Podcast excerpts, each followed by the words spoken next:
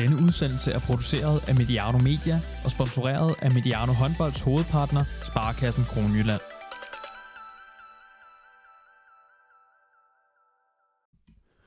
Velkommen til Mediano håndbold. Mit navn er Jakob Gren, og i dag der har jeg taget det mobile optageudstyr med. Jeg er nemlig taget en tur til Tåsinge. Det er på Sydfyn, for dem, der skulle være i tvivl. Øhm, jeg har nemlig inviteret, mig selv på besøg hos øh, goganfører Lasse Kronborg, som er i gang med sin, sin sidste sæson. Derfor har jeg inviteret mig selv på kaffe og en snak øhm, om og et tilbageblik på, tilbageblik på hans karriere. Så øh, ja, tak fordi jeg måtte komme, Lasse. Øhm, og tak for kaffen. Den anden, den er lidt, øh, den er lidt tynd. Den første var, den første var rigtig god. Men jeg tror, det er fint. Det er den fjerde kop allerede. Øhm, vi kommer til at gennemgå din karriere kronologisk, tænker jeg. Nogle perioder kommer vi sikkert til at snakke mere om end andre. Øhm, samtidig undgår vi nok ikke at snakke en hel masse skok. Øhm, den, I den her omgang er det din 10. sæson. Første, første gang, du var i klubben, blev det kun til en enkelt sæson. Og samtidig har du kunne følge klubben på tætteste hold kvad din øh, oprindelse hernede fra, og har altid spillet i, i fynske klubber, øh, hvilket øh, at man også vil, vil høre, når man øh, begynder at, at opliste dine klubber. Øh, ja, som sagt er du i gang med en 10. sæson i klubben. Øh, I ligger PT nummer 2. Aalborg har lige sikret sig førstepladsen. I skal spille i aften øh, i Lemvi. Resten af sæsonen i øvrigt er Lemvi holdt i rigtig god form, og et kedeligt sted at spille. Jeg er glad for, at det ikke er mig, der skal derop. Øhm, men hvad, hvad handler resten af sæsonen om for jer? Man kan sige, øh, grundspillet, der er det vel at sikre sig den her, den her anden plads. Øh, helt sikkert. Og øh, jamen, resten af sæsonen handler om, at vi skal se, om vi kan fortsætte vores momentum. Øh, jeg tror, at vi har vundet syv ligasejre i træk nu, og, øh, og spiller rigtig fin håndbold. Så, øh, så vi skal på en lang, lang tur i dag til, til Lemvi, og øh, det er notorisk et rigtig svært sted at spille. De har ikke tabt fire kampe i streg og spillet uafgjort med Aalborg på hjemmebane og sådan noget. Så det bliver, øh, det bliver en svær opgave, men øh, jeg tror også, at vi kan se, om vi kan holde fast i den selvtillid og det momentum, som vi har skabt her det sidste stykke tid. Og, øh, og, og så er det vores primære opgave at se, om vi kan få den her anden plads, som kan give os to point med over i slutspillet. Hvad er jeres målsætning nu, hvis jeg spørger dig nu? En ting var, var, hvad, hvad den var før sæsonen, men altså, hvor, nu har du sådan et, en god idé om, hvor, hvor I ligger i forhold til de andre, andre hold i, uh, i ligaen. Hvad, er, det en, er det en semifinal, finale? Vi vil gerne vinde noget, og øh, vi har ligesom to chancer. Øh, vi skal spille Final Four nu her faktisk lige om lidt, og, øh, og så, jamen, så har vi jo så også den her øh, chance i Danmarks turneringen. Og, og lige nu, som vi spiller nu, og hvis vi kan fortsætte øh, med det spil, så tror jeg, at der er en realistisk chance for, at vi kan skrabe det ædeleste metal øh, ind til klubben, øh, forhåbentlig. Øh, vi er også godt klar over, at der er mange andre dygtige klubber, og, og det er imponerende det stykke arbejde, som Aalborg de laver lige i øjeblikket, øh, at spille både Champions League og turneringen, og gøre det så overbevisende. Det er lang tid siden, at jeg har set et dansk hold kunne gøre det.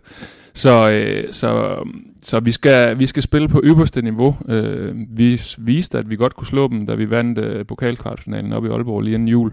Og det var ligesom også, øh, hvad kan man sige, vendepunktet for os, tror jeg, at, øh, at, øh, at der fik vi både tro og, og evner tilbage øh, på holdet, og, øh, og siden da, der har vi jo egentlig ikke rigtig set os tilbage. Så det handler også lidt om at holde momentum gående øh, mod Lemvig? Meget, øh, og, og som jeg lige sagde, så har de virkelig gjort det fint. Øh, det er jo sådan, at vi, vi faktisk har de sidste fire kampe, vi har, der har vi tre af bundholdene, øh, og når jeg så siger bundhold, så, så er det altså tre hold, som faktisk er relativt formstærke lige nu, øh, og, og deriblandt Lemvi. Så øh, de kæmper en desperat kamp for overlevelse, og det er altså ikke altid lige sjovt at, at, at møde ind i sådan en modstander, som, som kæmper desperat. Så vi har meget, meget stor respekt for den opgave, som vi skal op og, og se, om vi kan løse i aften. Ja, og spørgsmålet er, hvor desperat det er. De er jo godt kørende, og så, så øh, hvad hedder det, slår... Øh ja, så har de jo selv skrabt nogle point sammen. Kolding, Kolding slår Bjerringbro i, i, øh, i går, så det er jo lige for, at, øh, at øh, Nordsjælland er, er på vej i første division. Øh, det er så svært ud i forvejen, og nu, nu skal de ud og finde, øh, ud over to point mod Kolding, skal de finde, skal de finde øh, i, hvert fald, øh, i hvert fald to mere, samtidig med at Kolding selvfølgelig skal tabe, tabe resten af kampene. Det var slet ikke det, vi skulle snakke om. Øh, det var dig, Lasse. Øhm, så lad os, øh, lad os egentlig bare, nu, nu starter jeg jo med at sige, at vi tog den kronologisk, så lad os bare starte helt fra starten. Hvor, øh, hvor spillede du håndbold øh, aller, aller første gang?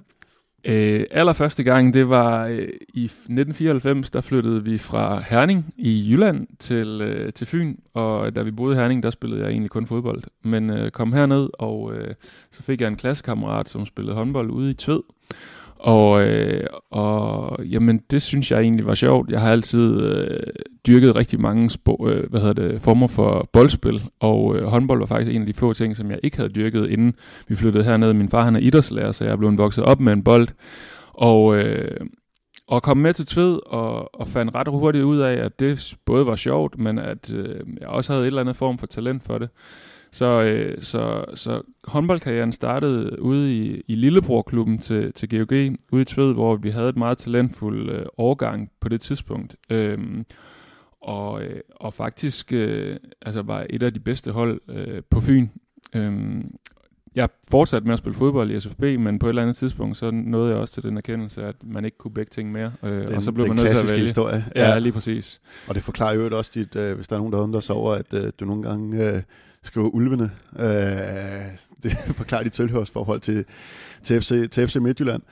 Men øh, hvad var Tved for en størrelse på det her tidspunkt? Altså nu siger du selv, at I havde en god overgang, men hvad med, hvad med resten af holdene? Jamen, altså det var jo lillebror-klubben øh, til GOG, og øh, jeg mener, at seniorholdet på det tidspunkt øh, lå og bevægede sig både i 2. og 1. division, øh, da jeg selv var ungdomsspiller. Øh, der var rigtig mange øh, spillere og trænere, som havde haft deres opvækst i GOG og, øh, og tog turen til, til Tved. Og så havde vi nogle meget, meget dygtige og engagerede forældre til vores hold, som, øh, som blandt andet var med til at at indføre en god træningskultur, øh, var, var, var de her stærke voksne, og både, både på håndboldmæssig øh, baggrund og den menneskelige, som, som viste os vejen, og, øh, og vi fik faktisk øh, lavet et ret slagkraftigt hold, som, jamen, som også kunne konkurrere med GOG på det tidspunkt. Nu har du allerede nævnt GOG to-tre gange, øh, og det er jo også sådan lidt det, at jeg også har tænkt, at vi, at, at vi ikke øh, kommer helt udenom. Øh, Øhm, nu er du selv i Tved, senere kommer du også til Forborg, hvor vi også har et, har et rigtig godt hold. Øhm, er det for meget at lægge over på GOG at sige, at Tved og Forborg ikke havde været så gode, som de var, øh, uden, øh, uden GOG? Nej, overhovedet ikke. Øh, det, der er ikke nogen tvivl om, at GOG er en mastodont på Fyn, og, og har smittet rigtig meget af på alle andre klubber på Fyn, øh, både igennem spillere, som der er kommet fra, fra GOG, og også trænere, som har haft deres øh, træneropvækst i GOG. Så der er ikke nogen tvivl om, hvis man kigger sådan paralleller og, og træningsmodeller og træningssystemer, og i det hele taget filosofi, håndboldfilosofi, så, øh, så tror jeg, der er rigtig meget, der er smittet af på de fynske klubber øh, hvilket jo er, er helt fint og, og, og har givet nogle rigtig gode oplevelser for, for de lidt mindre klubber også. Men din øh, karriere i Tved, den, øh, det, I ender jo faktisk med at gå i ligaen, og så ved jeg, når du at være med året efter, I rykker ned også? Øh, nej, fordi det, der var ikke noget år der, øh, øh, og vi rykkede faktisk ikke ned. Det er en meget sjov historie, øh, men vi rykkede op i ligaen øh, det første år, hvor jeg var senior. Øh, Lad os bare blive, hvad, hvad, hvad, hvad var det for et år? Var det der, hvor det ligesom kulminerede for, ja, for klubben? Ja, øh, vi havde vi havde det første år, jeg var med på snus til ligaen, øh, der var jeg anden års ynglinge, og, og der var vi ude og spille nogle oprykningskampe mod Skanderborg, hvor at jeg øh, hvor jeg fik nogle minutter på banen, og året efter, Nej, vi, vi taber så i tre kampe til, til Skanderborg i de her oprykningsspil her. Året efter leverer vi en fuldstændig fantastisk sæson i første division. Jeg tror faktisk ovenikøbet kun, at vi taber én kamp eller sådan noget, og sætter, sætter to point til. Øh, og, øh, og rykker så op i ligaen, hvor at, at jeg havde en, en meget, meget stor rolle øh, i forhold til min unge alder. Øh, dækkede rigtig meget op i midterforsvaret, og, og spillede også en hel del playmaker. Vi rykker så op i ligaen, og, øh, og gør det efter omstændighederne fint. Vi, øh, vi indkasserer nogle fuldstændig vanvittigt store nederlag, men på trods af det, så formår vi faktisk at vinde de kampe, som vi skal vinde. Øh, vi jeg mener, jeg så, at I alligevel får skrabet 13 point sammen. Ja, det, det gør vi. Øh, og, øh, og det paradoxale er så, at til jul øh, bliver det så offentliggjort, at, at uh, Tved bliver lagt sammen med GOG. Og hvilket gør, at vi ved på det tidspunkt, at klubben ikke eksisterer øh, efter sommer, øh, og, og bliver... Det er rigtigt, hvordan har jeg kunne glemme det? Det var det, det var. Det blev det der helt lange, fuldstændig vanvittige navn. Øh, ja, GOG Svendborg TGI. Ja, præcis. Ja, præcis. Og øh, vi får at vide, at, at, at klubben så at, at, hvad hedder det, bliver tvangsnedrykket, og, øh, og, øh, og, og, og GOG ligesom øh, bliver lagt sammen med, med, på det tidspunkt hed det så Svendborg TGI. Øh, og, og alligevel så formår vi faktisk, øh, vi kiggede jo rigtig meget på point, øh, alligevel så formår vi faktisk at holde os over den direkte nedrykning i den sæson, øh, selvom vi ikke havde noget at spille for det sidste halvår, hvilket jeg synes viser noget om, om den mentale styrke, og også et eller andet sted vores niveau. Øh, nu nævnte jeg før, at, at øh, vi fik nogle rigtig store nederlag. Jeg tror, tror faktisk, at vi, vi mødte blandt andet Kolding to gange. Den ene gang tabte vi med 20, og den anden gang tabte vi med 24 eller sådan noget. Øh, men vi formår at vinde de rigtige kampe, og det betyder, at vi, at vi kravler over den direkte nedrykningsstreg, selvom at, at vi ved, at vi bliver tvangsnedrykket. Øh, og øh, når det så er sagt, så, så havde vi også en julefrokost i i Tved i, jamen det må have været sådan noget i december måned, hvor vi på det tidspunkt øh, ligger sidst i ligaen, øh, men, øh, men med lidt godt humør og lidt alkohol indenbords, så vendte vi bare fjernsynet om, og så lå vi pludselig nummer et. øh, det, var, det var også øh, en af de gode ting ved at være i Tved, det var det her øh, jamen, fantastiske sammenhold, øh, som, som jeg også synes øh, kendetegner blandt andet GOG, øh, og som, som det er helt tydeligt at se, at der var mange af de mennesker, som havde været i GOG, som kunne tage med til, til, til Tved. Så, øh, så det, var en rigt, det var et rigtig, rigtig godt år, det der, på trods af, at vi rent faktisk blev tvangsnedrykket. Og så sker der jo det, at, øh, at øh, vi bliver lagt sammen med, med GOG, og vi er fire spillere, som får tilbuddet om at, ligesom at, at flytte med. Og det var dig og Mads Strange, så vidt jeg husker. Og, og øh, Simon, Simon Jensen. Jensen. Hvem var den sidste? Øh, det var... Var det Bent Møller? Ja, det kan sgu da sagtens være. Øh, Ja. Det er også, det er også, øh, det er også lige meget. Jeg tror faktisk også, at vores drejspiller Dan Møller måske fik øh, budet, men, men valgte på det tidspunkt at sige nej. Øh, så vi var ligesom fire, øh, som røg med til GOG, øh, hvor tre af os var, var samme årgang. Øh, og øh, ja, det var, det var startskuddet til et lidt turbulent år, vil jeg sige. Ja, jamen, jeg, jamen jeg, jeg sidder over, jeg har glemt, men jeg kan sagtens huske det. Og det var også der, hvor vi sådan lærte hinanden rigtig, rigtig at kende. Og vi spillede de der grå, grå dragter for at, et eller andet sted. Jeg går ud fra, at det var for at tilfredsstille alle, så ikke nogen, der blev sure over, at vi skulle spille i en eller anden farve. Og så blev det sådan en grim, øh, et grim, grim neutral mellemting. Øh, men hvordan var det? Det var jo en, det var en udmærket sæson for klubben, så vidt jeg husker, og, øh, i, I fik også roller på holdet.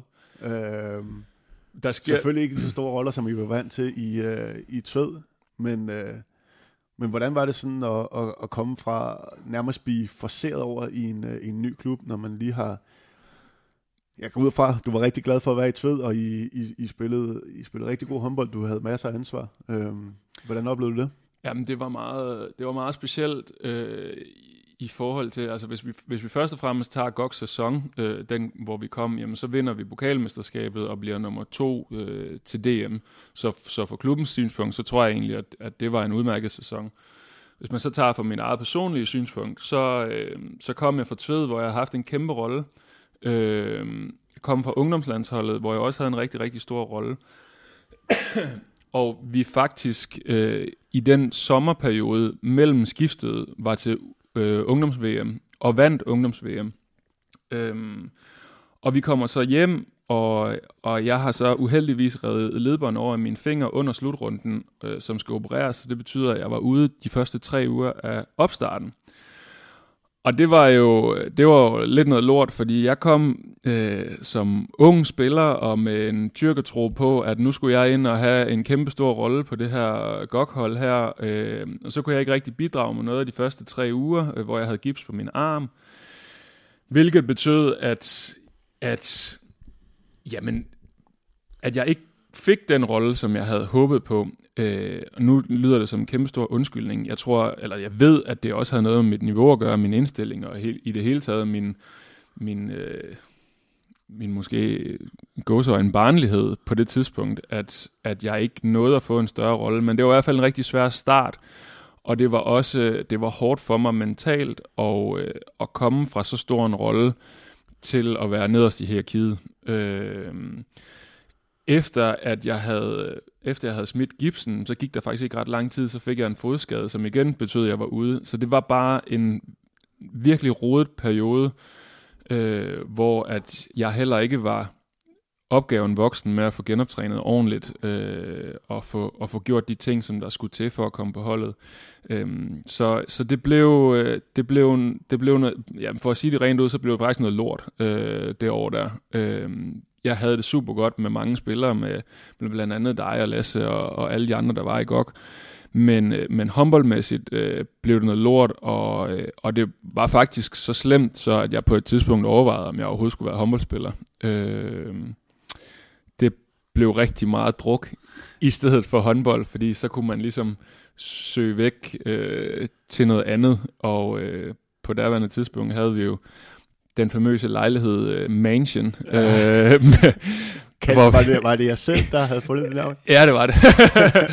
vi, var, vi var fire gutter, som boede sammen i en kæmpe stor herskabslejlighed nede i Svendborg, og, øh, og det viste sig faktisk, øh, det, det tror jeg ikke, jeg nogensinde har sagt offentligt, men det viste sig faktisk, at det år, der var der ikke en eneste weekend, hvor jeg ikke var i byen øh, i Mansion, øh, hvilket jo er fuldstændig paradoxalt i forhold til, at man var man spillede håndbold på, på allerhøjeste niveau. Øh, og til at starte med var det nok lidt mere tilfældigt, øh, men til sidst var det simpelthen også for at, for simpelthen at trække mig væk øh, og, og få nogle, ja, hvad kan man sige, positive oplevelser øh, uden for banen. Og øh, det var så den måde, som jeg gjorde det på der. Det var ikke særlig voksen. Nej, men samtidig var det jo også, det var måske ikke en del af kulturen at gå i byen hver weekend, men i de klubber, jeg har været i efterfølgende, og det har sikkert også ændret sig ned i GOG, det kan, du, det kan du selv svare på, der var det også bare mere acceptabelt at gå ud, øh, selvom der var kamp ugen efter. Øh, og så var det også en god periode for klubben, så der var, der var helt sikkert også lidt løsere,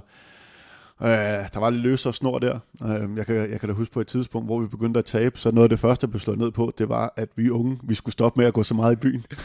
ja. og så blev, det, så, for så blev det lige pludselig et problem, ja. øh, når vi, når vi, når vi øh, ikke når, når det ikke gik så godt på, når det gik så godt på banen. Men jamen, det var fint, du lige fik præsenteret Mansion. Det kan jo være, at den, øh, den dukker op i, øh, i andre sammenhæng. ja. Der, jeg mindes også, at jeg var forbi en enkelt gang eller, eller to. Der eller, var altid... Øh, eller ti. der var altid to kronspil eller en Playstation turnering i gang. ja. ja. det var, ja, det var, det var, det var et godt sted. Nå, det skal vi ikke snakke for meget om. Det kan være, at øh, der dukker en historie op senere. Øhm, det er jo lidt op til dig selv. ja. Øh, men, men hvad sker der så altså efter den her øh, lortesæson for, for, dig, for dig personligt? Øh, Jamen, du så siger selv, du overvejede, om, om du skulle spille håndbold. Ja, altså på det tidspunkt, der overvejede jeg meget kraftigt om, om hvad jeg skulle. Øh, jeg, jeg valgte så at gå to, to skridt ned ad stigen, og øh, var en, en rigtig god fyr øh, ude i Forborg håndboldklub, som blev træner derude, Johnny Hvide Sunesen, som, øh, som godt kunne se, at jeg stadigvæk havde nogle kvaliteter. Og øh, det var et spændende projekt på det tidspunkt, der lå i anden division. Og øh, jamen, de tog fat i mig og spurgte, om jeg ikke havde lyst til at prøve at bidrage derude, og se, om jeg måske kunne prøve at få noget af den her håndboldlyst tilbage. Og øh, jamen, det valgte jeg egentlig på det tidspunkt. Øh, der er også en lille sidebemærkning omkring, at, at i GOG øh, og på ungdomslandsholdet havde jeg kun en rolle som forsvarsspiller. Og jeg tror simpelthen, der var for meget bold i mig på det tidspunkt øh, til at tage den beslutning om, at min karriere kun skulle være øh, i den def- defensive ende. Øh, jeg elskede at have bolden i hænderne, øh, og, øh, og det var blandt andet også noget af det, som var med til at dræbe lysten, det var at komme til træning. Øh, dag efter dag, og, og kun stå nede i den ene anden, og ikke røre bolden. Øhm. Og sådan var det, når ikke man var på øh, blandt de syv, der skulle, skulle starte inden dernede. Der blev kørt, altså, det, var, det, var virkelig, det var, kunne virkelig være nogle kedelige træninger, hvis ikke man var tiltænkt en rolle i, øh, i startopstillingen. Ja, men lige præcis. Og, og sådan ser jeg jo stadigvæk, at det er rigtig mange steder, at, øh, at hvis man ikke øh, er, er blandt de startende, eller i hvert fald dem, som der bliver satset på, jamen, så bliver man brugt groft sagt som kejle. Øh, og det blev jeg rigtig meget det år der. Øh, og, og retfærdigvis skal det også siges, at det blev jeg jo egentlig også på ungdomslandsholdet. Der var det også i den defensive ende, men der var jeg en af dem, som betød noget. Øh, og så var det ligesom om, at så var det lidt mere acceptabelt, hvor at når man hverken betyder noget øh, for truppen eller for holdet, øh, og samtidig med egentlig bare skal stå kejl, jamen så, så, så dræbte det alt lyst, og, øh, og, og på det tidspunkt blev jeg udråbt øh, til at være en af de største forsvarstalenter i, i Danmark, og, øh, og der er rigtig mange, som har spurgt mig øh, senere hen, om, om jeg ikke fortryder, at jeg ikke gik den vej, fordi så kunne det da godt være, at det havde været blevet til en landskamp, eller, eller et udlandseventyr, eller at tjene nogle flere penge i det hele taget. Øh, men, men jeg tror ikke, jeg var klar til at give afkald på at have bolden i hænderne. Jamen, jeg kan godt føle, der gik heller ikke så lang tid før, i min karriere, før at, øh, jeg kan ikke engang huske, det var Carsten Albrechtsen eller Ben Nygaard, der smed mig frem i den her 5-1. Og så blev det ligesom også, det var selvfølgelig også der, hvor jeg havde en, en spidskompetence, men jeg kunne slet ikke forene mig med at være, at være forsvarsspiller. Det er jo ikke, øh, det må svare til at være højre bak i øh, fodbold eller sådan noget. Altså, ja. det, er jo ikke, det er jo ikke det, man vil være, Nej. for fanden. Altså, Nej. Og det var også derfor, jeg smuttede for, for venstrefløjen, udover at jeg tror, der er lidt mere øh, svung over at sige, at man spiller venstrefløj end, øh, end, øh, end, end forsvarsspiller. Men, men, jeg, men, men jeg vil også ud og have, have fat i bolden med og sådan noget. Ja.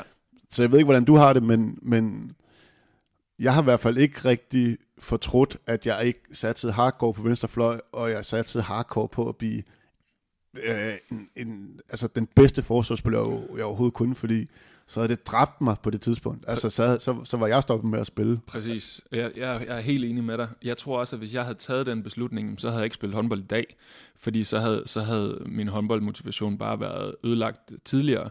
Så kan det godt være, at man havde tjent nogle flere penge, og man havde fået en landskamp eller et eller andet, men så havde jeg stoppet for fem eller ti år siden. Øh, jeg tror stadigvæk, at det er så vigtigt for mig, det her med at have bolden i hænderne, og, og, og det lejende element, øh, det angrebsmæssige og det kontramæssige og alle de her ting her.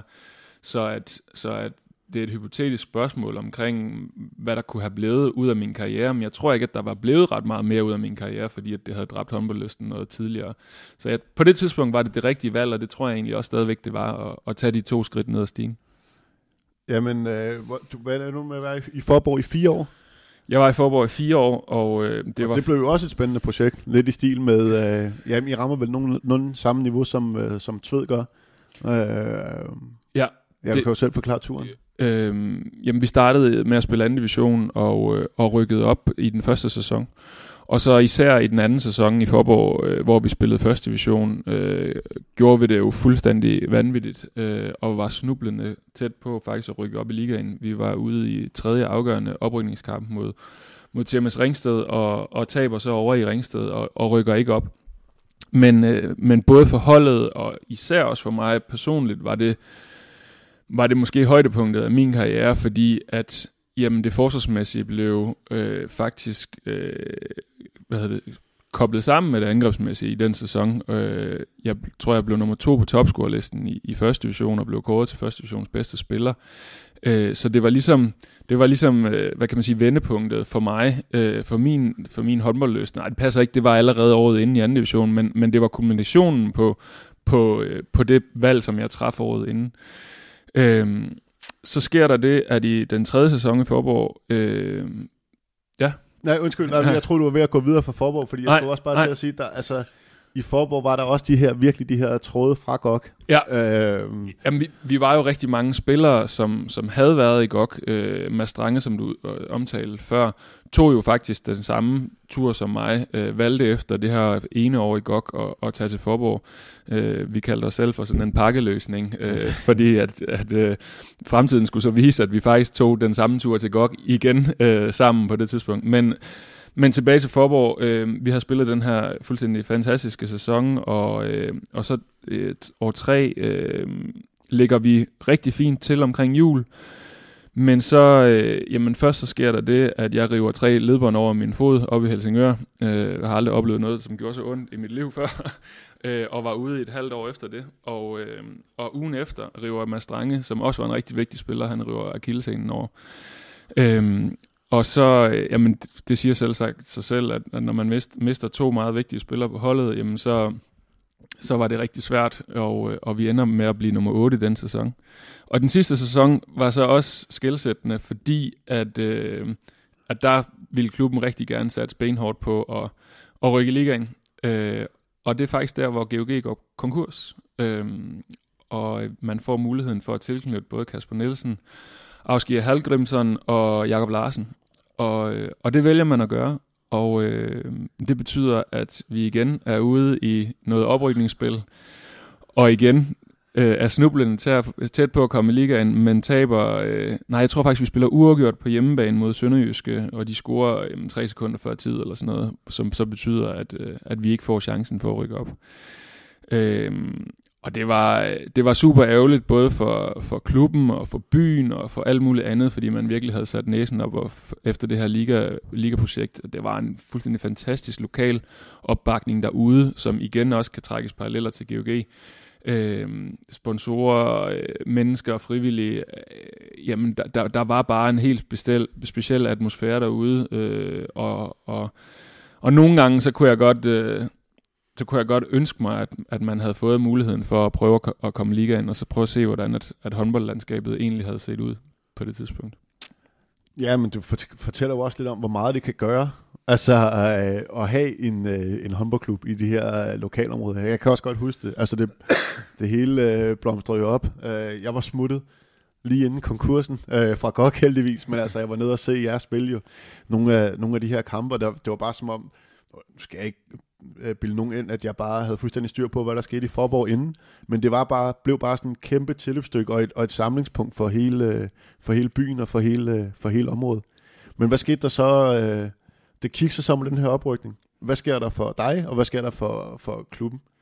Jamen, der sker, øh, der sker faktisk det, at, øh, at klubben rigtig gerne vil køre videre og, og satse igen.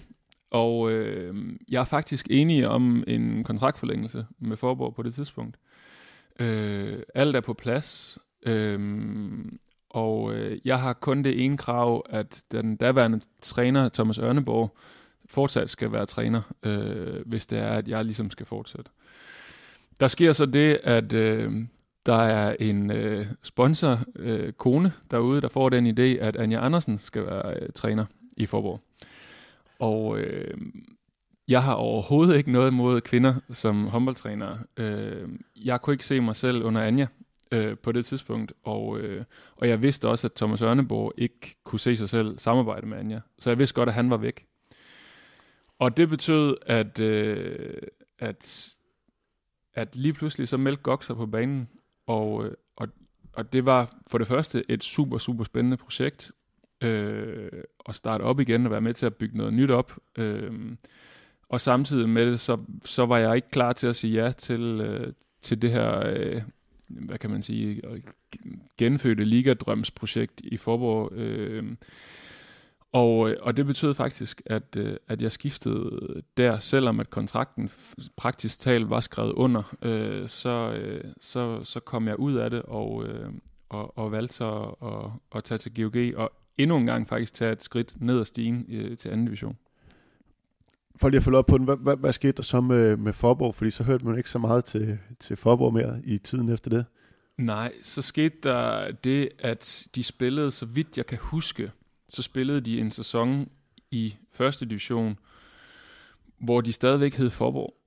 Og, og nu er jeg faktisk en lille smule usikker på historien, men, øh, men, øh, men der spillede de, og og var presset, øh, altså var presset på faktisk at rykke ud af første division, men, men bliver så oppe. Og så endnu en gang, så prøver de at puste nyt liv i, i, i projektet og give det en hjertestarter, og, øh, og, og kalder det så HC... Nej, jo... Åh, hvad kaldte de det? HC Fyn, tror jeg måske. Øh, og valgte at flytte øh, nogle af kampene til Odense. Og, øh, og, og det år møder vi faktisk med GOG, øh, det her hold her i første division, og har nogle drabelige kampe mod dem. Men, øh, men da den sæson er, er overstået, der går, der går klubben konkurs. Øh, og jamen, der var jeg så ikke i den klub. Nej, nej du var i GOG, og ja. øh, hvad, var, hvad var det for en plan, som, øh, som GOG havde på det tidspunkt? De jeg går ud fra, at alle er med på, men, men det, det gik jo øh, også konkurs, ja. og øh, røg, ned i, røg ned i anden division. Øhm, hvad, hvad, var, øh, hvad var deres øh, tanker i forhold til at, hvad var, hvad var ambitionsniveauet? Vil de bare tilbage til ligaen, eller, og hvordan vil de det? Jeg tror, øh, jeg tror rigtig mange klubber i 90'erne og start 0'erne så op til GOG og den måde, som de gjorde det på, øh, med at have et fuldstændig fantastisk sammenhold. Ja, man kan man faktisk kalde det en familie. Øh, sats på talentudvikling, øh, sats på talenter i det hele taget, og, og have den her røde tråd igennem hele deres håndboldfilosofi. Ja, hvis jeg må skyde ind, det var måske noget i virkeligheden af det. Altså, jeg var jo som sagt året før, at, øh, at, øh, at de gik konkurs. Og ikke, at det var, det var, det var flere år, hvor forretningen var kørt lidt skævt, fandt man så ud af senere, men, men, men i virkeligheden var man jo kommet, synes jeg, Ja, for langt væk. for langt væk fra det her. Man havde en, og ikke fordi der er noget galt med at have svensker eller svensk træner, men det var en øh, svensk øh, profileret træner, Ulf Schäfert. Det var øh, Frederik Petersen, øh, Magnus Jernemyr, som var, som var sindssygt dygtige spillere. Øh, og øh, men man var, man var kommet rigtig langt væk fra det, den kultur, som var dernede, da man, øh, da man startede. Og det blev drevet sådan meget... Øh, Ja, ja, i hvert fald på en anden måde. Det var sådan meget, meget elite, og der blev ikke gjort lige så meget plads til, øh, plads til talenterne osv. Øh, så, og det har, den samtale har jeg også haft med andre før. På mange måder var det måske også for det første en meget god ting for GOG i forhold til at finde tilbage til de her ting, og samtidig øh, er GOG nok også den klub, som har været bedst rustet til at klare sådan en, øh, en, øh, en tvangsnedrykning, fordi at de havde allerede hele øh, talentmassen på plads Øh, selvfølgelig kvæg over, men også kvæg deres, øh, kvæg deres rigtig dygtige øh, øh, ungdomshold og ungdomstrænere, hvad de ellers har dernede.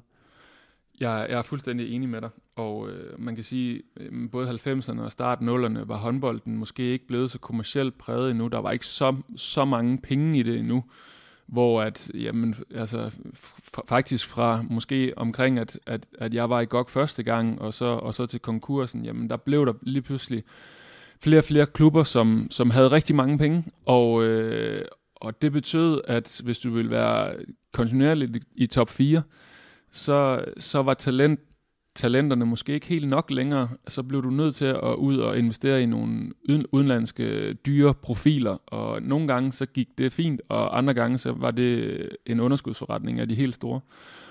Og, og det det var blandt andet derfor, at jeg synes GOG-projektet var spændende øh, i 2010, da vi startede op igen. Det var, at man ligesom ville trække en streg i sandet, man ville gå væk fra det her, og så ville man gå tilbage til, til det, som havde fungeret både i 90'erne og start 0'erne, med netop at satse på sammenhold, familie, øh, at vi kunne mere for mindre, og at, at talenterne fik en, en relativt stor rolle igen, øh, krydret med, med nogle spillere, som måske havde prøvet lidt mere.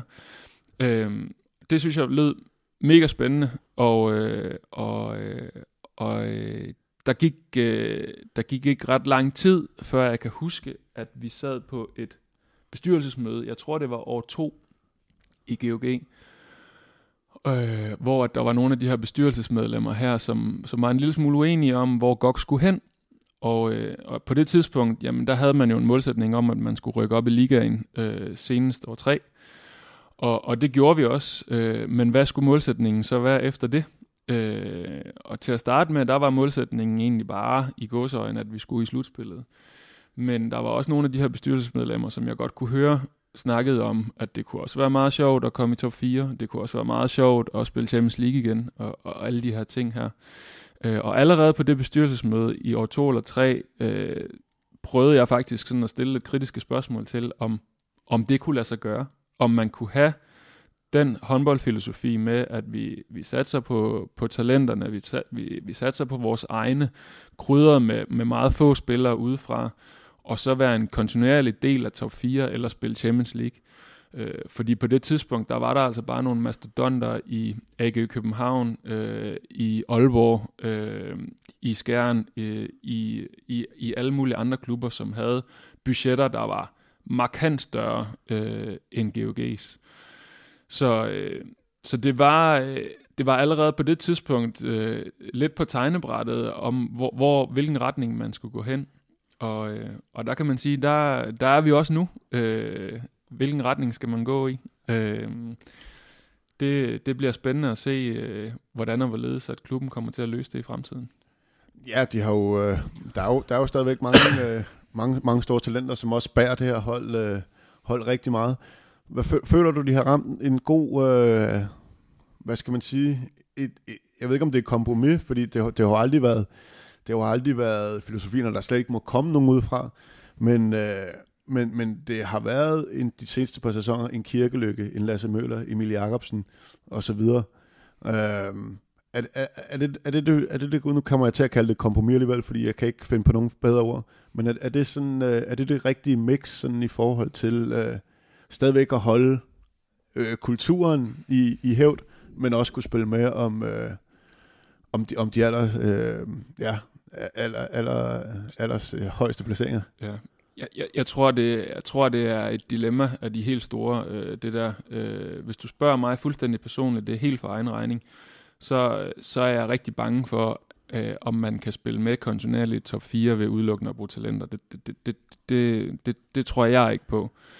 Øh, Nej, men det er jo også krydret med en Puyol og øh, ja. en Odin og, øh, og så videre. Ja, øh, og der kan man sige... Øh, Gøran Johannesson selvfølgelig i høj grad sidste år. Ja, der kan man sige, hvis vi, hvis vi tager de, de talenter, som du nævnte lige før, Niklas Kirkeløk, en Frederik Clausen, en Lasse Møller, øh, så har det alle sammen været spillere, som er kommet med på førsteholdet på et tidspunkt, hvor det ikke har været et krav at skulle vinde medaljer. Så man har ligesom haft muligheden også for at kunne give dem erfaring på et rigtig tidligt tidspunkt. Øh, nu er det mere eller mindre blevet krav, at vi skal i hvert fald være top 4 hold hvert år. Fra hvem? Æh, fra bestyrelse og, og, og ledelse. Øh, og, øh, og det betyder, at der er, det skal, den onde lyn med være nogle meget, meget, meget, meget dygtige talenter. Måske altså de dygtigste i landet, hvis de skal gå, gå direkte ind på et ligahold og kunne bidrage til, til den målsætning. Jeg tror ikke på, at de får lige så meget øh, tillid og spilletid, som, som, som de her spillere, som vi snakkede om før, har kunne gøre øh, de seneste øh, 5-6 år. Øh, og derfor så, så, så er det jo, det er et dilemma øh, i min optik, hvilken, øh, om, om man kan det. Jeg håber inderligt, at jeg tager fejl. Jeg håber inderligt, at klubben kan gøre det på en god måde, hvor at hvor at, øh, hvor at man stadigvæk får brugt øh, de, deres egne talenter øh, i, i så stor en mængde, så at de er med til at bære holdet. Øh, men jeg kan godt frygte lidt for, for om, øh, om det er realistisk. Men det er en god pointe med øh, Lasse Møller og Kirkelykke og så videre, at de kommer ind på et tidspunkt, hvor I ligger lidt længere nede i, i rækken, og så at mens de får lov til at udvikle sig, så udvikler holdet sig også, og, bliver, og så bliver det nærmest sådan en cyklus, Øh, og hvis man ikke er klar til at tage den cyklus, så, ja, så bliver det svært, at, som du også selv siger, at finde de der talenter, der kan gå direkte ind, fordi det er jo ikke engang sikkert, at de findes. Nej. Øhm. Altså hvis man tager Kirkeløkke som eksempel, jamen så tror jeg, at han, bliver, han er med på seniorholdet første gang i den første sæson i første division faktisk. Øh, måske den anden sæson i første division. Øh, og er med hele vejen derfra. Så som du selv siger, jamen, så har han tid til at udvikle sig. Frederik Clausen gik direkte ind på holdet i første sæson i ligaen, og var en afgørende øh, faktor i forsvaret øh, som førsteårs senior. Øh, Øh, Lasse Møller var åbenlyst et af de største talenter, så, så der gik heller ikke ret lang tid, før han også fik, øh, fik rigtig meget spilletid. Nævnte du også Emil Jakobsen, som, som så er kommet med her inden for de sidste år, og, og der kan man sige om Emil, Emil er netop et af de talenter, som jeg snakkede om før, som måske er det største venstrefløjstalent overhovedet, vi har herhjemme lige nu. Øh, så, så det var ikke svært for ham at gå direkte ind på et tophold i ligaen, men, men, men de resterende talenter, som man ligesom skal have integreret på, på, på ligaholdet, de skal godt nok være dygtige, hvis de skal kunne gå ind og og være med til at løfte holdet øh, i top 4. Øh, der er det altså der er det altså lidt nemmere at, at bruge talenter, når man spiller i Fredericia eller i Mors eller eller de her steder her, hvor at hvor at øh, hvor de ikke skal øh, partout vinde DM øh, hvert år. Øh, men når det så er sagt, så er GOG jo også jamen, vanvittigt dygtige til at udvikle de her talenter her. Og, øh, og indtil nu har det ikke været noget problem. Jeg synes stadigvæk, at, at, at de forskellige trænere, der har været, at altså, jeg har spillet under, har været super dygtige til at, at give dem tillid og give dem ansvar og give dem en rolle. Øh, jeg kunne bare godt frygte en lille smule for, for fremtiden. Ja, og i den, den, den nære fremtid bliver det spændende at se. Altså, Kirkeløk er råd. Nu, nu ryger Lasse Møller, Lasse Møller også. Hvem er det så, der skal ind og, og løfte på de der positioner? Fordi ja, det var ikke, det var ikke et øh, dansk land, der kom ind på højre bak. Bliver det det på, på venstre bak? Øhm, men det, det finder vi, det kan være, du ved noget, men det, skal du, det behøver du heller ikke. Jamen, og, og jeg, jeg skal jo heller ikke male fanden på væggen, fordi hvis man kigger på holdet næste år, jamen så vil Emil Lærke højst sandsynligt komme til at blive første Ikke sikkert, men det er bare en anden situation, som du også selv har påpeget, ja. at komme ind til en, en Lasse Møller for eksempel. Ja. Øh, på samme position. Men der, altså, Emil Lærke vil være førstevalg, en Simon Pytlik vil øh, unægteligt også komme til at få, få en del mere spilletid. Øh, og, øh, og hvad hedder det, Mathias Gissel gør det jo allerede rigtig fint nu, kombineret med de her fantastisk dygtige fløje, som, som vi også har. Så, så indtil videre, der synes jeg, at klubben balancerer det rigtig, rigtig flot.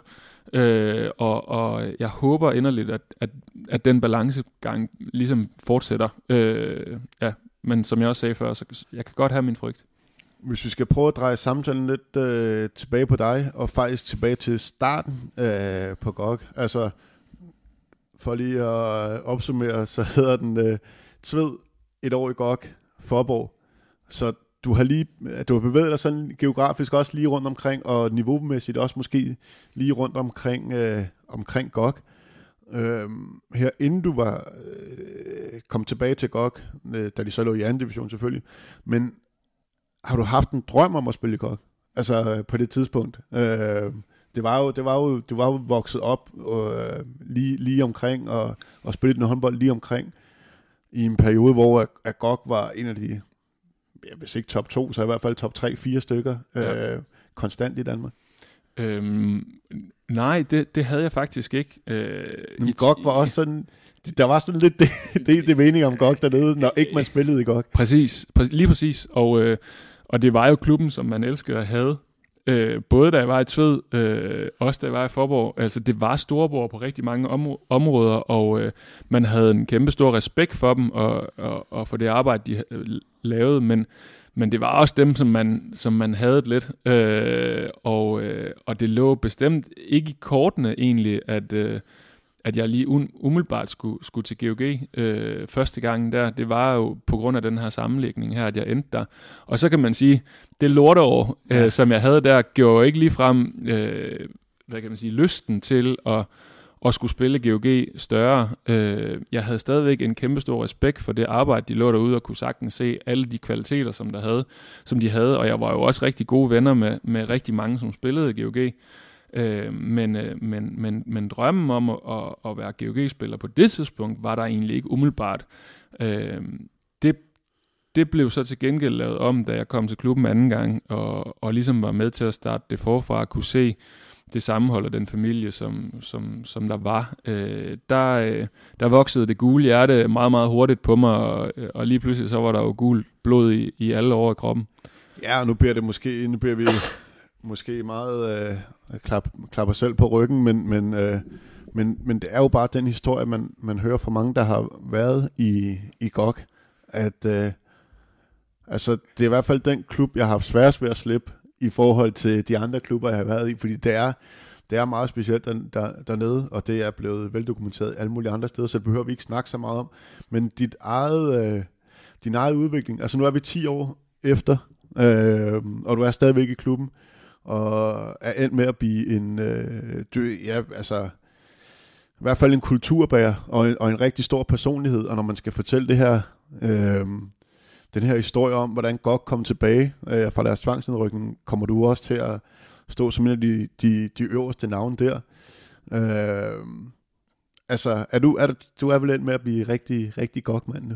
Ja, det, det kan jeg nok ikke helt løbe fra. Øh, det, jeg synes nogle gange, så kan man godt sammenligne det lidt med ham der modspilleren, som man bare hader mega meget. Men når man så kommer til at spille på hold med ham, så opdager man lige pludselig... Har du nogle af dem? Fordi når, når du siger det der, så den første, jeg kommer til at tænke på, det er Claus Flensborg. ja, lige præcis. gang, som viser at være verdens mest fantastiske ja, person, ikke? Det tog mig virkelig lang tid at, øh, at acceptere, at han faktisk var hyldende morsom og, øh, og, og vildt rar. Ja. Jeg havde stået og dækket ham op så mange gange, og han, at til det der med hovedet, hvor han kastede sig ind og trak tumulus og sådan noget, og, og han spillede grimt, og jeg kunne slet ikke, jeg kunne slet ikke klare, at han skulle til, at han skulle til godt. Altså. Nej, lige præcis. Øhm, og der tror jeg, det er lidt det samme her, at, at man, man, man, ser lidt, man ser lidt på fra sidelinjen, både lidt i misundelse og alt muligt andet over, hvor, hvor dygtig både den her spiller, og i det her tilfælde her, den her klub her, den er øh, og, og, og hader dem. Og så når man lige pludselig bliver en del af det, så finder man ud af, hvor fantastisk et sted det er, eller hvor fantastisk en person øh, den her er. Øh, og, øh, og det må man bare sige, at, at, at det har vokset på mig øh, jamen, lige siden første dag i 2010. Øh, det, det godt er, jamen, det lyder fuldstændig som en floskel, men det er den her øh, familie og, og den her specielle ånd, der er der, og, øh, og, og, og det vil altid være en meget, meget stor del af mig, og jeg glæder mig til at komme der i øvrigt også, når jeg, når jeg er færdig med at spille. Var det, var det også det samme, øh, da de var nede og vinde øh, der i anden division? Øh, bestod den der øh, følelse derude? Det lyder, jo, det lyder jo lidt sådan, men var det fra starten af? Altså fra, hvis man skal sige starten på det nye kapitel fra anden division, var det, var det, var det, var det samme øh, følelse, der var derude omkring klubben? Og Jamen, jeg synes egentlig øh, bestod, altså meget sagt, fordi at den havde jo lidt været væk egentlig. Ja, det er øh, så, så, så, så måske mere genfødt, øh, at det var det var meget tydeligt, at, at nogle af de her nøglepersoner, som der var øh, på det tidspunkt, i Kasper Jørgensen som direktør, og Thomas Tenstik som træner, og Nils Kildlund som bestyrelsesformand i GOG håndbold, og, og alle de her ting her, at, at der var, der var rigtig mange, Paul Syberg selvfølgelig også, øh, som, som gerne ville have, at det skulle være ligesom i godsøjne i gamle dage. Øh, at det var værdierne, der skulle bære igennem. Og, øh, og, og det synes jeg faktisk, de præsterede og, og få holdt i hæv allerede fra første dag af. Øh, og, og, og har gjort det jamen, faktisk lige siden. Ja, I mange, der har taget, nu har du nævnt nogle navne, der var, der var mange, der var i korte og længe perioder og, øh, ned og give et, øh, et nap med i forhold til den her øh, genfødsel. Øh, ja, og det tager vel også bare ind i, hvor, hvor, hvor, hvor stor en plads mange øh, har til godt i deres, øh, i deres, øh, i deres håndboldhjerter. Mm. Øh, hvordan har det været her på, øh, nu har du været der både på, ja vel toppen af din karriere, og, og så nu her til du skal til du skal, til du skal stoppe øh, til, til sommer. Hvordan har, hvordan har det været, den, øh, den, øh, den rejse med GOG? Er der nogle ting, du, du mangler at få ud af din øh, karriere? Nu siger du, du har selv, du har ikke fortrudt, at du er, du er, øh, du ikke øh, gik hardcore ind på forsvarsspillet. Har du, øh, man kan sige, der er mange, der bliver i Danmark, men det er sjældent, at der er nogen, der bliver på Fyn i hele deres, øh, igennem øh, ved, 15, 16, 17 år, hvor lang tid din karriere har. Ja. har så jeg vil ikke spørge, om du gerne vil være til udlandet, det har åbenbart været for langt væk, men du vil gerne være væk fra Fyn, så. Øhm, ja, ja og nej. Øhm, jeg synes, jeg har oplevet rigtig meget, og, og jeg har fået rigtig mange, mange gode oplevelser, og, og hvis jeg havde taget væk, havde jeg jo heller ikke fået det den, det samme, eller hvad kan man sige, den, det forhold til GOG, som jeg, som jeg har fået. Øh, der er nogle forskellige ting, som jeg har fortrudt i min karriere. Det er der ingen tvivl om. Øh, nummer et, og, og noget af det, som jeg prøver at få implementeret hos mine unge kammerater, det er, at, at jeg ikke blev voksen nok hurtigt. Øh, at, at jeg tog for let på mit talent. Øh, jeg var elendig til at styrketræne. Jeg kunne slet ikke se værdien i det. Øh, igen det her med at have bolden i hænderne, det, det havde man jo ikke inde i styrketræningslokalet. Jeg tror heller ikke, at jeg havde nogen trænere, skråstrej fysiske trænere, som var dygtige nok til at motivere mig, men, men når det så er sagt, så var det mit, altså største del var mit, var mit eget ansvar. Øh, og, øh, og den del gad jeg virkelig godt øh, der gad jeg godt have blevet voksen noget tidligere. Øh, det var praktisk talt først som 28-årig, da jeg blev korsbåndsskadet, og, og mødte en rigtig god kammerat, som var fysisk træner i, i Rasmus Hellesen, som, som ligesom fik som ligesom fik motiveret mig til at, at kunne udvikle den del og udvikle min fysik, øh, fordi at det er heller ikke nogen hemmelighed. Jeg har også døjet en del med nogle små skader og nogle større skader og sådan noget. Jeg tror rigtig meget, at det kunne være undgået, hvis jeg havde lært at styrketræne noget oftere, eller noget tidligere, øh, også oftere.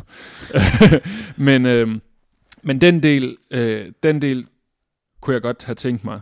Og så var der hele det her spørgsmål omkring, hvad med, hvad med at tage væk? Fordi at jeg har jo haft nogle muligheder, måske ikke så meget udlandet, men, men har haft nogle muligheder. Øh, der var hele det her AG København-projekt, hvor at, der efter den første år, det første år i første division i, i Forborg, hvor, at, hvor det gik rigtig godt for mig personligt, jamen der henvendte øh, AG København sig og, og ville gerne have mig derover på det tidspunkt, der var de selv i første division.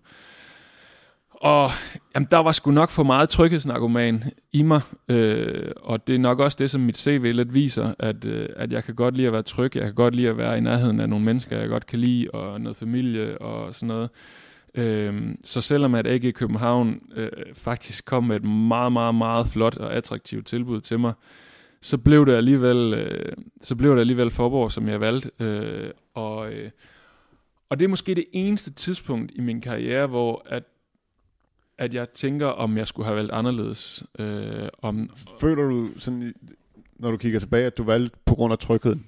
Øh, jamen, både tryghed, men også på grund af, at jeg havde det rigtig, rigtig godt i Forborg. Altså, det var der ikke nogen tvivl om. Ja, ja, og så var øh, du sikker på, hvilken rolle du havde. Ja, og, og var sikker på rolle, og, og alle de her ting her, øh, holdt meget af de mennesker, som var derude, og sådan noget.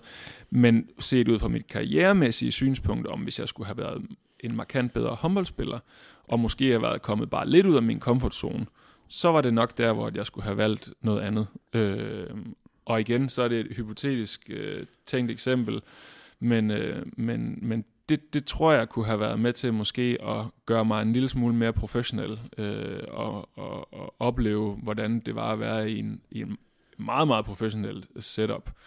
Øh, fordi ikke noget ondt ord om, om Forborg, så var det jo stadigvæk øh, en første divisionsklub, som havde en drøm om at være liga, men hvor ikke i København var en første divisionsklub, der havde en drøm om at vinde Champions League.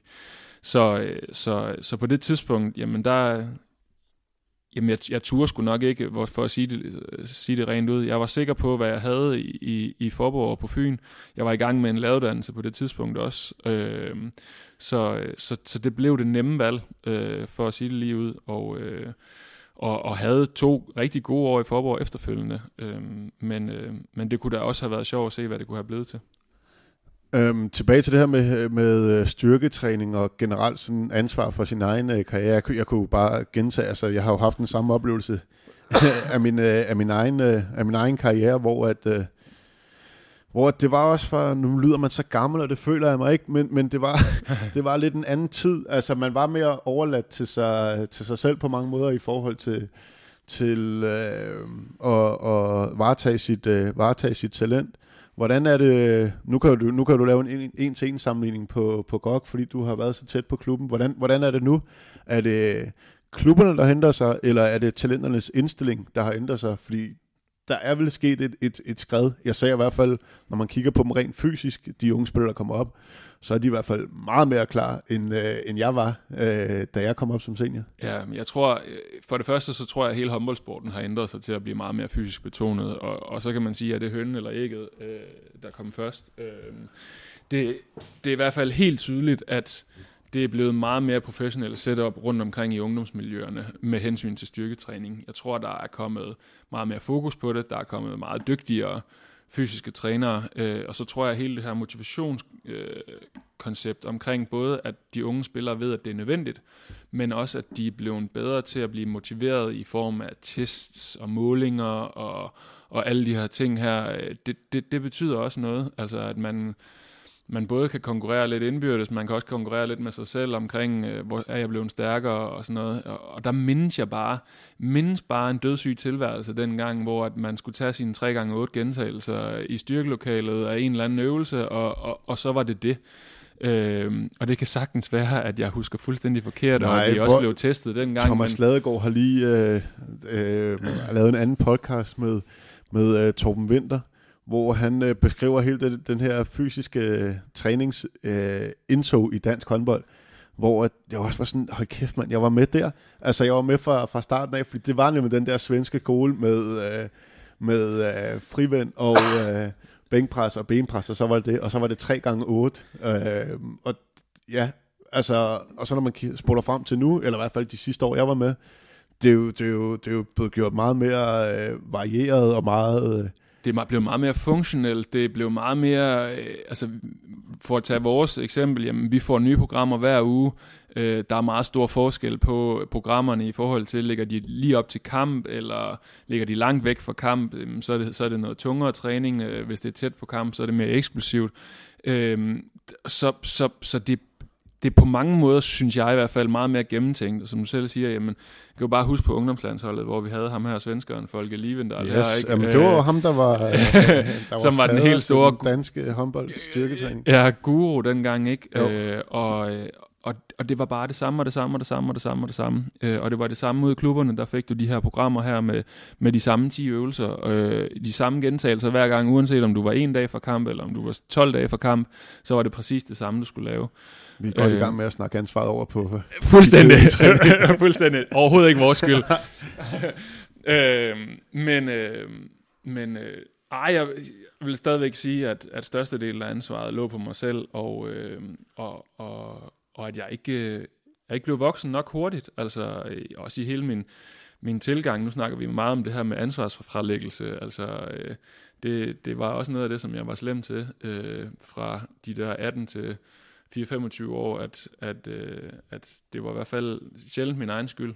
Øh, det er så gået mod fuldstændig en modsatte grøft, at nu er jeg min egen værste kritiker.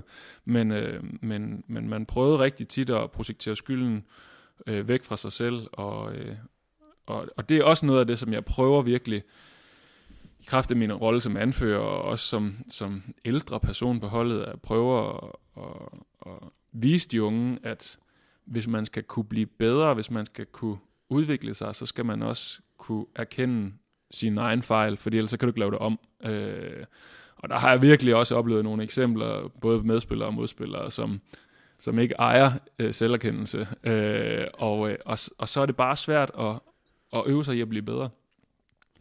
Men hvad så nu, øh, Kronborg? Karrieren øh, slut? Alle dine venner er flyttet til København? Nej, det sjove er jo faktisk, at de er faktisk begyndt at komme tilbage ja, igen. det er Så gamle er vi også. ja. øhm, ja, men det ved jeg ikke helt. Øhm, du er blevet far? Jeg er blevet far, ja. Øhm, det, det er jo også en af de ting, som har været med til at sætte tingene i perspektiv. Øh, jeg er blevet spurgt rigtig meget omkring det her med, øhm, hvorfor jeg stopper. Jamen, det er jo, det er jo blandt andet nu kommer vi tilbage til det med styrketræning igen og krop og alle de her ting. Jeg kan godt mærke på min krop, at, at den, er, den er ved at blive slidt. Øh, jeg har 7 9 13 ingen større skavanker lige nu, men, øh, men, men det der med at komme op af sengen om morgenen efter en hård træning eller, eller en kamp eller sådan noget, det, det, det bliver da tungere og tungere, og min kæreste hun griner mere og mere af mig, når jeg kommer haltende ud på badeværelset og skal tisse om morgenen.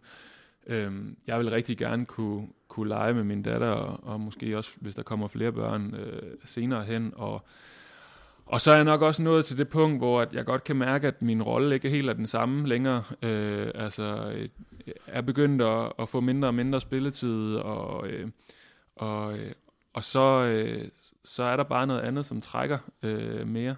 Så du har rimelig ro i maven i forhold til din beslutning? Ja, jeg, jeg tror, det var, øhm, hvad hedder han, Nikolaj Iversen, gammel basketspiller i, i, i, i hvad hedder det, Bakken Bears, som på et tidspunkt, jeg hørte i radioen sige det her med, at sportsfolk, de dør to gange. Og, øh, og, og at der er rigtig mange, som oplever den her identitetskrise, når de stopper med håndbolden. Øh, jeg håber og tror ikke, at jeg møder den, fordi at jeg synes, jeg er relativt afklaret omkring, at jeg skal stoppe. Og, øh, og det er mit eget valg, øh, plus det faktum, at jeg igennem hele min håndboldkarriere har prøvet at udvikle mig ved siden af håndbolden. Og øh, det kan man så sige, det er jo både fordi, jeg ikke har været dygtig nok til at kunne leve af håndbolden hele tiden. Øh, det har også været et mere eller mindre bevidst valg omkring, at jeg vidste, at håndbolden har en eller anden øh, tidshorisont, som slutter på et tidspunkt. Så, så jeg har lavet rigtig meget ved siden af håndbolden, og har, og har udviklet identiteten på den anden side. Og der kan jeg også godt se og frygt for nogle af mine yngre holdkammerater, som kun har håndbold, og, og som allerede ret tid, tidligt tidspunkt kan begynde at leve af håndbolden, at der er altså ikke så mange penge i håndbold, så at man bare kan købe en palmø og, og, og lægge sig derude, når man er færdig med karrieren. Man skal også ud og lave noget andet, og, øh, og det, det kan blive et voldsomt step for nogen. Øh, jeg vælger at tro, at det ikke bliver så voldsomt for mig, og når det så er sagt, så ved jeg stadigvæk ikke helt, hvad jeg skal lave. men øh, men, øh, men jeg har, øh, har rigtig mange gode ting i mit liv. Jeg har en, en dejlig kæreste, som jeg skal giftes med til sommer. Jeg har en fantastisk datter, øh, og, og en, en god familie her på Fyn, og og rigtig mange gode venner, så, øh, så, øh, så, så jeg... Basen er der? Basen er der 100%, og jamen, så handler det egentlig bare i godsøjne om at finde noget, som man også synes er sjovt at lave. Helt sikkert. Men det er svært at forberede sig på. Nu har jeg jo... jeg ved ikke, altså jeg ved sgu ikke, om jeg er helt igennem den endnu. Altså, fordi jeg var så klar til at stoppe med at spille håndbold. Øhm, men samtidig har man også bare fundet, at det er virkelig svært at finde noget, der erstatter det øh, en til en. Øh, og nogle gange, så, der er jo mange ting, som vil være fedest at opleve øh, bagvendt, men altså, jeg, håndboldkæren er helt sikkert en af dem, fordi jeg tror, man vil sætte meget mere pris på, på, på øh, selv, ja, nu skal du til Lemvi i aften, ikke? selv, selv sådan en kamp, fordi det er stadigvæk en øh, fuldstændig øh, konkret opgave, som man øh, som enten bliver fantastisk, øh, så du, får, du kommer til at få en helt vildt fed oplevelse, eller du kommer til at få en lorte oplevelse. Ja. Og de der ekstremer, altså øh, tror jeg, man, øh, jeg tror det er dem man, dem man, øh, dem man kommer til at savne. Ja. Øh, det er i hvert fald gået stille og roligt op for mig nu, at øh, selvom jeg vandt i paddle i sidste tirsdag over vores fælles kammerat Anders Blå, så øh, det var sgu ikke helt samme... Øh, ikke helt samme kick. Nej, det var det, det var det, det var det bare ikke. Nej. Men, øh, men ja, man, kan, man må bare forberede sig så godt man kun, når det lyder som om, du er, du er godt på vej. Hvad, har du nogen idé? Altså, du har været klummeskribent, du har arrangeret... Øh, du er også... Øh, du er, du er aktiv i lo- lokalmiljøet. Ja, øh, øh, ja, man har prøvet... Har både de tre broer har du været med til Rigtig mange ting, og har været ansat på kontoret i GOG, og jamen, som du selv siger, har været med til at arrangere et halvmarathonløb og sådan noget, og og faktisk lige startede øh, sidste forår med, at, med sådan, så småt at tage fat i en, en ledelse- og coachinguddannelse øh, over i, på Copenhagen Coaching Center. Øh, og så er jeg uddannet lærer også, så, så, så jeg har prøvet rigtig mange ting, og, og kunne godt tænke mig at, at fortsætte i idrætsverdenen, hvis man kan sige det sådan på en eller anden måde. Øh, altså, jeg kunne godt have en drøm om at, at blive noget konsulent i en kommune, øh, som har med nogle børn at gøre, der dyrker noget idræt, eller, eller, eller i DGI, eller i Dansk Firmaidræt, eller, eller, eller hvad fanden ved jeg. Øh, og se om man kan bruge nogle... det ligger på Fyn. Ja, så længe det ligger på Fyn. så man kan bruge nogle af de erfaringer, både fra, fra, fra mit idrætslærerstudie, øh, fra min håndboldkarriere, og, og i det hele taget min kærlighed til idræt, øh, kunne, kunne bruge det. Øh, og, og så kunne jeg også godt tænke mig, øh, har altid interesseret mig sindssygt meget, ikke altid, fordi nævnte jeg selv den der periode fra 18 til 25, der interesserede jeg mig sgu nok ikke så meget for det mentale, men, men efter den periode er jeg begyndt at interessere mig rigtig meget for det mentale aspekt af, af, af i det hele taget elitesport, og, og hvor meget det egentlig betyder, det her med det mentale. Og, øh, og blandt andet også derfor, at, at jeg vælger at, at starte på den her ledelse- og coachinguddannelse her. Jeg kunne godt tænke mig at have noget, noget med noget coaching og noget rådgivning af nogle, af nogle enten nogle håndboldspillere eller nogle andre idrætsfolk at gøre. Øh, kunne hjælpe dem med de mentale ting, med de praktiske ting omkring at være, være professionel sportsudøver. Ja, vi øh. snakkede om fysisk træning, men i virkeligheden var det jo, var det jo mere mentalt. Ja. Altså, øh, vi, øh, nu snakker jeg for os begge to, men ja. altså, at, at, vi, at vi ikke var, at vi måske ikke havde de rigtige, rigtige redskaber i, i så tidlig en alder i hvert fald. Ja, lige præcis. Øhm, men også hele det her aspekt omkring, at, at, at øh, jeg tror, jeg tror også en af, en af mine svageste sider, hvis man kan sige det sådan, øh, har været, at, at jeg altid har været rigtig bange for at tabe ansigt øh, og, og blive til grin, hvis man kan sige det sådan. Øh, at jeg har nok, jeg har nok den der fiaskofrygter, øh, som man snakker så meget om, den har fyldt rigtig meget. Den har også fyldt mere end, end succesøren. Jeg kan huske, jeg havde et coachingforløb på et tidspunkt med en coach, da jeg spillede i Forborg faktisk. Øh, jeg var straffekastskyt på det tidspunkt, og, og coachen spurgte mig, hvad tænker du på, når du skal op og skyde straffe? Og, og det røg bare ud af mig, jeg tænker på, hvor pinligt det bliver, når jeg brænder lige om lidt. Øh, hvor han sagde, hvor fanden, øh, hvor fanden gør du det? Altså, hvorfor tænker du ikke på, hvor fedt det bliver, når du scorer lige om lidt? Øh, og så gav han mig nogle redskaber til, hvordan at man ligesom kunne erstatte de negative tanker med de positive. Øh, og der, kunne jeg, der kan jeg godt stadigvæk mærke, at, at der er nogle af de her uhensigtsmæssige tanker, øh, som fylder i hovedet på mig. Og, og nogle af de tanker kunne jeg virkelig godt tænke mig at prøve at hjælpe nogle unge spillere til at, at slippe af med, øh, så de kan få det meste ud af deres karriere. Øh, så man kan sige, jeg, jeg har lavet rigtig mange fejl i min karriere. Hvis jeg kunne hjælpe nogle, nogle unge spillere med at lade være med at begå de fejl, eller i hvert fald bare nogle af dem, øh, så vil jeg føle, at, at jeg i hvert fald også havde bidraget med noget værdifuldt. Jeg har præcis samme øh, oplevelse af min egen, øh, af min egen tid og min egen øh, person. Øh, det var så ikke godt, at jeg var til øh, det her øh, coaching-forløb. Øh, det var dengang, det lige var begyndt at blive sådan pop op eller pop op omkring i, i klubberne. øhm, noget af det, jeg har tænkt på, om det også gør sig grundlæggende i sådan, på et sådan større plan, om det også har været derfor, at man ikke rigtig har, altså jo mere du investerer i din karriere, øh, jo, mere, øh, jo mere har du også at tabe, ikke? Så om, om det også har været et eller andet på et allerede et tidligt tidspunkt, at det sådan var frygten for fiaskoen, der gjorde, at man ikke tog i gåsøjen og gå efter Altså at blive den bedste håndboldspiller, man overhovedet kunne. Det tror jeg helt sikkert. Øh, tror jeg helt sikkert, du har ret i. Øh, jeg beundrer, jeg beundrer nogle af dem der, som, som bare tør øh, tage, tage steppet, og det, og det gjorde jeg øjensynligt ikke øh, på det tidspunkt.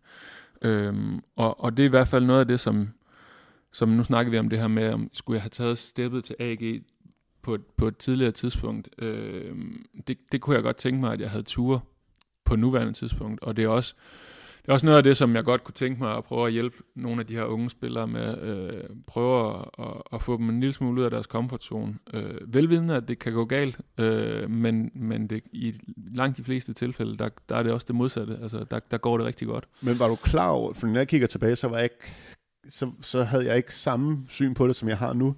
Var du klar over, hvorfor du tog de valg, som du gjorde på det tidspunkt? Jeg tror bare, jeg kunne mærke, at det, det, var, det var for det var for angstprovokerende for mig. Altså det, det var øh, det var mere trygt det andet. Jeg vidste hvad jeg havde. Jeg vidste ikke hvad jeg havde det andet sted. Øh, og, og tankerne, de negative tanker øh, fortalte mig hele tiden at øh, armen, og så altså, får du nok ikke noget spilletid, og du kender heller ikke nogen derovre, og du skal over til en ny træner, og det kan jo være, at han ikke bruger dig på samme måde, og alle de her, alle de her negative tanker, øh, Øh, fyldte bare mere end, end mulighederne. Øh, og, øh, og, og ja, det, der tror jeg bare, at det her mentale aspekt i omkring at, at se, se mulighederne frem for begrænsningerne, at, at, øh, at, øh, at det, det kunne jeg godt tænke mig at hjælpe med nogle, nogle andre øh, med, som, som forhåbentlig kan gøre noget andet end det, jeg gjorde. Øh, ja. Ja, nå, nu bliver det lidt, øh, bliver det lidt tungt her til sidst. Det gør, det gør heller ikke noget. Men øh, ja, det lyder som om, du i hvert fald har ret styr på, øh, hvad du gerne vil, vil ligesom begynde på nu i dit, øh, i dit liv. Øh, jeg har ikke mere kaffe tilbage. Nej, skal vi lave en kop, eller? Ja, det, det, det, jeg tænkte, det er lidt mere, det skulle være sådan en bro til, at uh, medmindre du har, uh, vi, kan godt, vi kan godt fortsætte en, en, en halv times tid nu, men nu er vi i hvert fald sådan nået igennem øh, hele din karriere. Som forventet blev det, blev det selvfølgelig rigtig meget godt. Øh, og det er, også, det er også fint. Det var, det var spændende at høre det fra et lidt, øh, lidt andet perspektiv, end, øh, end jeg selv har på, på GOG, selvom vi endte sådan mere eller mindre med det i, i det, det samme sted. Men, øh, men det her lillebror storebror, øh, det er jo lidt, der ikke er en klub dernede. Det var nogle fede, øh, fede kampe, der var der. Der både Tved og Forborg var der, og hele, øh, vores lille osteklokke nede på Sydfyn, den var, der var bare håndbold, Helt håndbold overalt. Og det begynder faktisk, hvis man sådan skal slutte lidt af, men det begynder faktisk at ligne lidt igen. Nu så jeg nogle billeder ude fra... Hvorhen? Ude i Tved, eller? Nej, ude fra Forborg. Nå, ude fra Forborg. Øh, forleden dag, der spillede de... De spiller jo i anden division, og, og spillede en meget, meget vigtig øh, kamp omkring oprykningen til første division.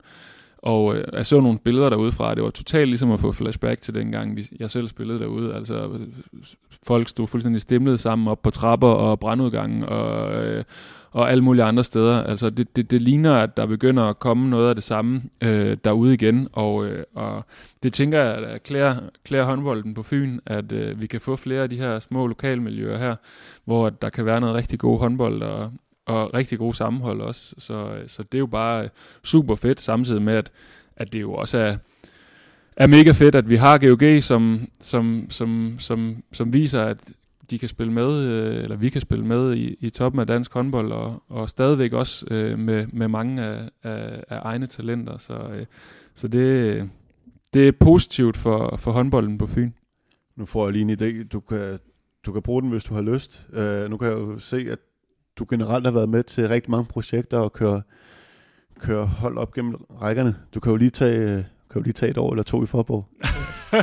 hvis ikke du kan finde på noget at, finde på noget at lave. Min, øh, min tid som spiller, den er slut. Okay. Øh, øh, det, det, det, er, det, er, det, er det, er helt, det er ikke til diskussion. øh, og, øh, og jeg tror faktisk, jeg tror faktisk heller ikke, jeg har lyst til øh, umiddelbart at være træner. Jeg tror godt, jeg kunne tænke mig at trække stikket for håndbolden øh, lige, lige, lige lidt. Øh, Sådan og, havde jeg det også. Og, og så lige så, stille, så, så, bliver man, så bliver man draget ind i det. Ja, det, Kan, det kan godt være, det ved jeg jo ikke. Øh, ved jeg ikke, hvordan det er, når det kommer på den anden side. Men der er også der er rigtig mange andre ting, som trækker i mig. Nu nævnte du selv paddle lige før. Altså, der ligger en paddlebane 300 meter fra, hvor jeg bor, øh, hvor jeg er medlem af, af, af paddelklubben. Øh, det skal jeg i hvert fald til at spille noget mere. Jeg skal også til at spille fodbold igen, kan jeg mærke. Øh, så øh, så der, der er nogle andre ting, som, som trækker, og så, og så tror jeg, eller det ved jeg, jeg glæder mig til at komme ud og, og få et, et andet arbejde og, og prøve at komme ud på den anden side øh, af, af den her lille osteklokke, som man jo også bevæger sig inde i. Der er også det her aspekt, nu, nu, bliver, nu bliver det lige lidt længere igen, men der er også det her aspekt omkring, at jeg har nået en vis alder, og rigtig mange af dem, som jeg har været ekstremt tætte med, og, og, og bundet nogle venskaber med, og, og været holdkammerater med, de er stoppet. Øh, og dem vil jeg gerne se noget mere, men det kan jeg ikke, fordi jeg har fri på nogle tidspunkter, hvor de arbejder. Øh, og alle mine weekender og aftener og sådan noget er, er rigtig ofte besat.